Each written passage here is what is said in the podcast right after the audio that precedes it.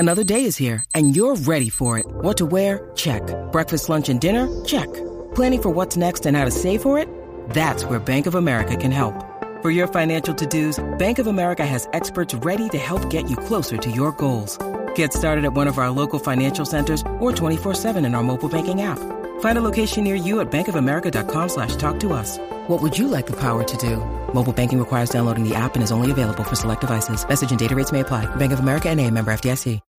When you need mealtime inspiration, it's worth shopping Kroger, where you'll find over thirty thousand mouthwatering choices that excite your inner foodie. And no matter what tasty choice you make, you'll enjoy our everyday low prices, plus extra ways to save, like digital coupons worth over six hundred dollars each week. You can also save up to one dollar off per gallon at the pump with fuel points. More savings and more inspiring flavors make shopping Kroger worth it every time. Kroger, fresh for everyone. Fuel restrictions apply. With threats to our nation waiting around every corner, adaptability is more important than ever. When conditions change without notice, quick strategic thinking is crucial, and with obstacles consistently impending, determination is essential in overcoming them. It's this willingness, decisiveness, and resilience that sets Marines apart. With our fighting spirit, we don't just fight battles, we win them. Marines are the constant our nation counts on to fight the unknown, and through adaptable problem-solving, we do just that. Learn more at marines dot com. Think you know the Brooks Ghost? Think again. Introducing the all-new, better-than-ever Ghost sixteen. Now with nitrogen-infused cushioning for lightweight, supreme softness that feels good every step, every street, every single day. So go ahead, take your daily joyride in the all-new nitrogen-infused Ghost sixteen. It'll turn your everyday miles into everyday endorphins. Let's run there. Head to brooks running dot com to learn more. Welcome, everybody, to the Water Relief Podcast on the Fish on First Podcast Network. Um, here with Brian Hoeing, who is really making me test the rules with, with who I have on the podcast, because this is supposed to be a reliever podcast, but oh, you really? went and started yesterday, so I'm all over the place right now. So you consider me as both? I don't know what I'm, to I'm consider. A hybrid, I'm a hybrid, I'm a hybrid, so I can, hybrid. I can do either. Um, so we'll just we'll start with last night. We'll go with yeah. recency bias. Four innings, three hits, no walks, five strikeouts. Mm-hmm. You didn't get the win. No. To me, that's a federal crime. That, that I think that's uh, I think that's an outdated stat, to be honest. Um, I think. Well, can't you like put a, a little discretion in there? If you think a starter doesn't go five innings, you can make it be shortened up to where they go a certain amount and they still get the win. So I'm told that it's up to the scorer's discretion if the game doesn't go nine innings. Gotcha. So Either, because the game went nine innings yeah. and you only went four innings, yeah. which... It was an outstanding four innings. Yeah. Either way, man, we got the win. I'm not too worried about that, but a win's a win in our book. It doesn't matter who it goes to. So you've been in multiple situations this season, yep. whether it's in relief or as a starter like last night. How's that been for you and the mindset and the preparation? How's that been juggling that? It's been – it hasn't been that bad, to be honest. Um, I think for me – coming up, I was a starter the whole time in minor league baseball, so I have that experience as a starter.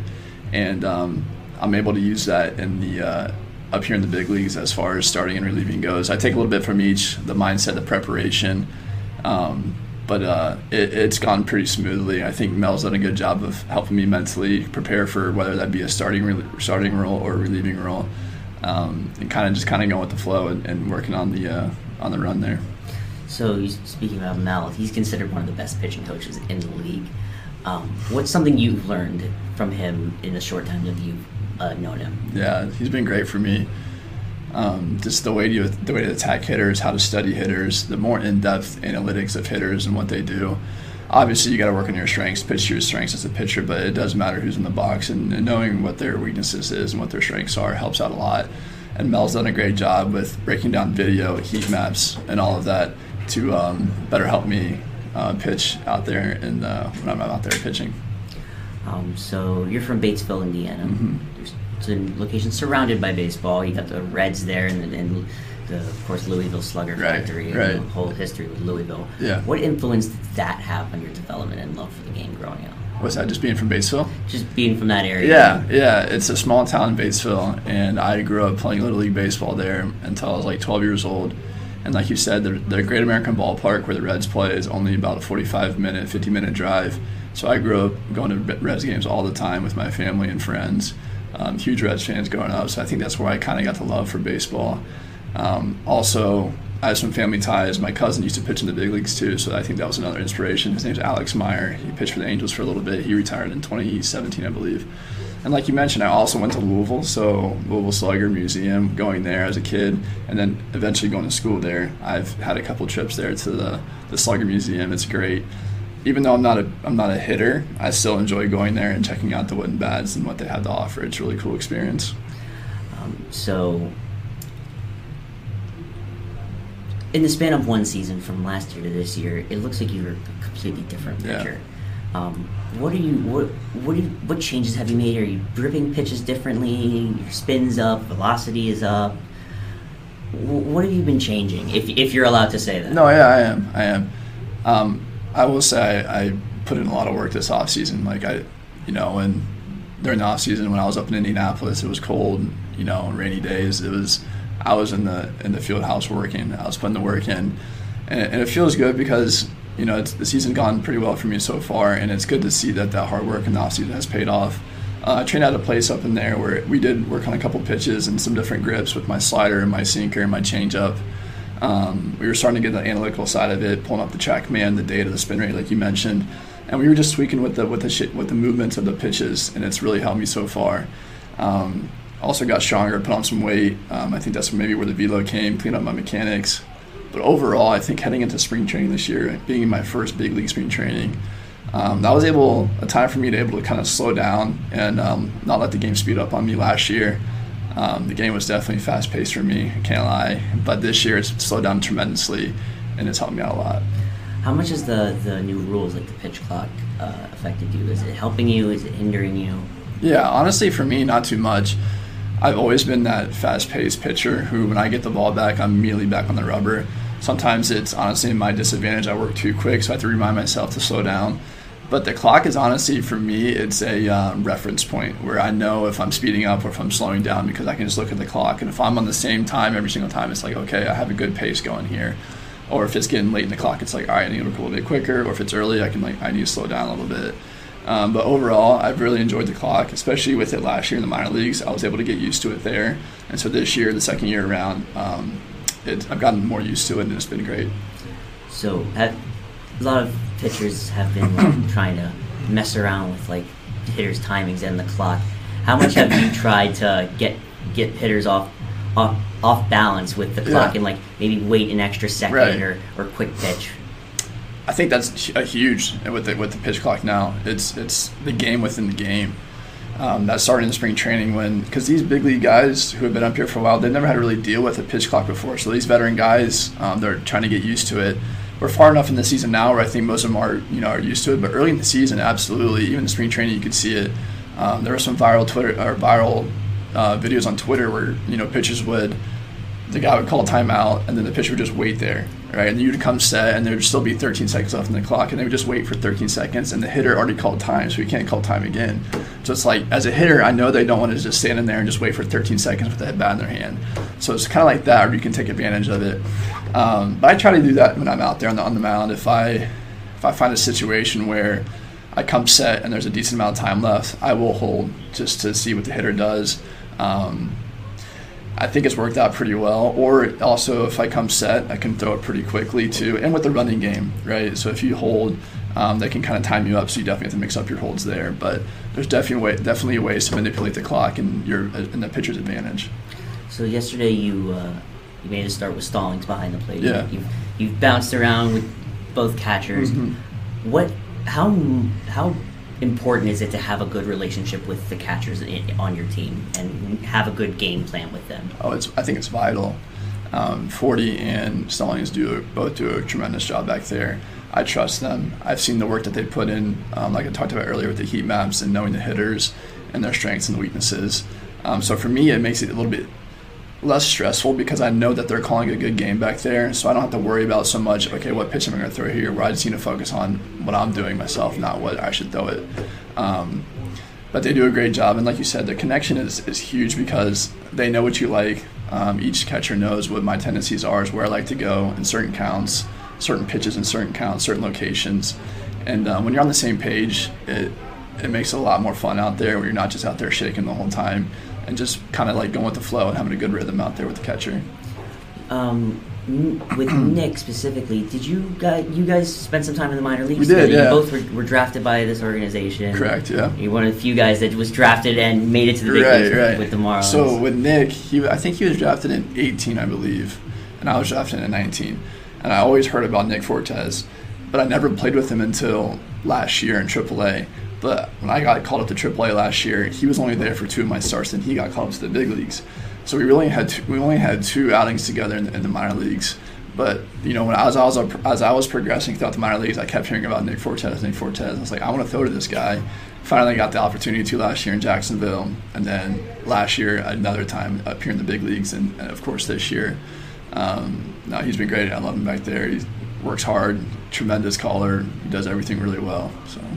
And he's getting be- he's been getting beat up behind the plate. Oh, I know. We were actually, we were talking about that the other day in the bullpen. It seems like every single game he's back there, there's at least one or two balls where it hits him in the wrong spot, and he just. I can only imagine what his body feels like the next day. He's. Uh, I, I haven't checked the latest thing, but I think he leads the league among catchers in blocks. Oh, does he really? Block balls above average. I believe it. I mean, he's a wall back there. It's. It's nice knowing that with the runner at third. Um, you can throw basically whatever, and he's going to block it for you. Like the other day, and um, we were in Seattle, or Seattle, I believe.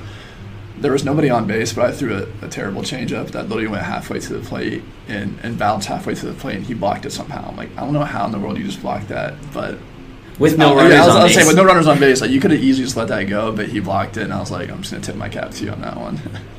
um, so this new scheduling, you get to the, the uh, teams now face. Every single team, every year, uh, you just face the Royals. And uh, no, that question was added a week ago. So you didn't just face the Royals; you just faced the Blue Jays. Yeah. Um, and you guys are going to be going out to Boston soon. Yeah. Um, I'll be there. So nice. I'm really looking nice. forward there to that. There we go. Trip. Yeah. Have you been um, there? I've been there with uh, like a sleepaway camp. Okay. We went with uh, we did a tour and we went to a couple games, but it was gotcha. my first time covering a game. Awesome, I'm, yeah. I'm getting two hundred years worth of ballparks this year. I got Wrigley and yeah. Fenway. It's so much fun. It's, I was talking to Barnes about that. You know, back in the day, and I shouldn't say back in the day, but like you know, eight to ten years ago, it was it was a pretty um, historic thing for a player to play at all thirty parks. But now it's like with the, with the schedule change, it's not that hard anymore. And so Barnes, I think his last one he crossed off was in oh, I can't remember. We were earlier somewhere. Uh, so earlier I year. had him on. I had him on the podcast. Oh, okay. when we were talking, about, talking about that. It was it was, was it Wrigley. It was Wrigley, yeah. and it was San Francisco. That's right, San Fran. Because he yeah. had warmed up and he never pitched That's right. there, he and he crossed them both off. Right, this year. right. So it just yeah, like because he's been around for a long time, and he's like, yeah, man. He's like, this is my thirtieth park. I was like, wow, that's awesome. And he goes. He goes, nowadays it's not as big of an accomplishment, but back in the day when you didn't play the other side that much, he goes, it was huge. Like if somebody did that, it was a, like a really big accomplishment. Yeah, so. th- these days if you're with the team for a full two seasons, you get every you're single part. You're going right? But um, back to your point, yeah, with Fenway, um, what were you about to ask? Um, how, how, how, what's your excitement level oh. getting to go and pitch in these ballparks? It's cool because um, I've always been a baseball fan growing up, so I've watched a lot of games on T V, and you always hear about the Wrigley Fields, the Yankee Stadium, Fenway Park, um, and the fact that you're able to go out there and kind of live out that childhood dream and play on the actual the actual field surface um, is very surreal. I never want to take it for granted to be able to go out there and play, and I've heard great things about Fenway Park. I've heard Fenway and Wrigley are like the top two parks where you want to go to and play or experience a game there at least. And the fact that we were able to cross off two of those this year, for me personally, has been awesome. And, yeah, the fact that we go there here soon, I'm really excited for it. Um, I played summer ball out there in, in college in the Cape League, and so I have my host family that I stayed with in uh, Massachusetts is going to come to the game, and uh, that'll be a really cool reunion. I haven't seen them since, I haven't seen them in like five or six years, so that'll be a really cool reunion to have them come out to Fenway and, and see me pitch again. I need to write that down and remember to follow yeah. up with you on yeah, that when we go yeah, to Boston. Yeah. Uh, okay, so now for some rapid fire just to wrap up. Awesome. Um, so funniest teammate. Funniest teammate is... This is not rapid fire, let me think. There's a lot Take of as much them. There's a lot of them, yeah, there's a lot of them. Um, funniest teammate. I'm going to have to go with Steven Okert. Why? he's very witty and he's quick. So if you ever try to give him crap, he's right back at you right away. And like, I've experienced and, and, and it. He's just, and you just freeze. You're just like, all right, you win that. And it's funny, listen to him give crap to other people too, and you just sit back and laugh. So, uh, who's the team hype man? Team hype man, man. Team hype man. I would go with right now Archie Bradley. I know he just got here, but he is a huge hype man. Um, he seems like a really fun guy. Yeah, he's a really good dude. Has great energy. Um, hype man. I would say Barnes too. He does a really Barnes? Good. Yeah. As far as like, he, he controls the music. He hypes. He hypes it up. Um, that's that's, so he, that's a later question. Okay. He's always a, okay. Shoot. Well, he's always about, you know, like after we sweep a team on the bus, he's like, let's get the music going. Let's play some music. So I he think, doesn't strike me as that kind yeah, of guy. He is that guy. Yeah. Um, your favorite ballpark so far? Wrigley Field. Your least favorite ballpark so far? Your least favorite ballpark. Uh, Oakland A's. Because you're out on the field. Yeah, well, what's the field? I don't even know what that stadium is even called. The Coliseum. The Coliseum. The Coliseum, Coliseum. Yeah, that's it's, my... it's not long for this world. Yeah, that's my least favorite. Uh, your favorite song? Favorite song right now would be probably Last Night by Morgan Wallen. Or Living It Up by... Uh, ooh. Isn't that your walk-up song? No, that's What You Know by T I Right. Okay. Living It Up by... Oh my gosh, I can't think of who sings that, but Living It Up. Um... Who are you giving the aux to? Barnes. Who are you not giving the aux to? Oh, wow. I'm about to put somebody on blast here. Go ahead. This is my, this is my oh, favorite part. Oh, man. I'm not going to lie. Whenever the Spanish music's on, the Latin music is on, I don't know who's controlling it, but I just I just don't know any of the songs, and sometimes it's just like, I need a break from this. So I think... I think Gene. I think Gene's the one that controls it, so I'm going to go with Gene. Hopefully he doesn't see this, but... so, so far, you've visited a few Major League cities, more than most people in this world. Mm-hmm. Um, what, which city has had the best food? Best food? Um, I would say San Francisco.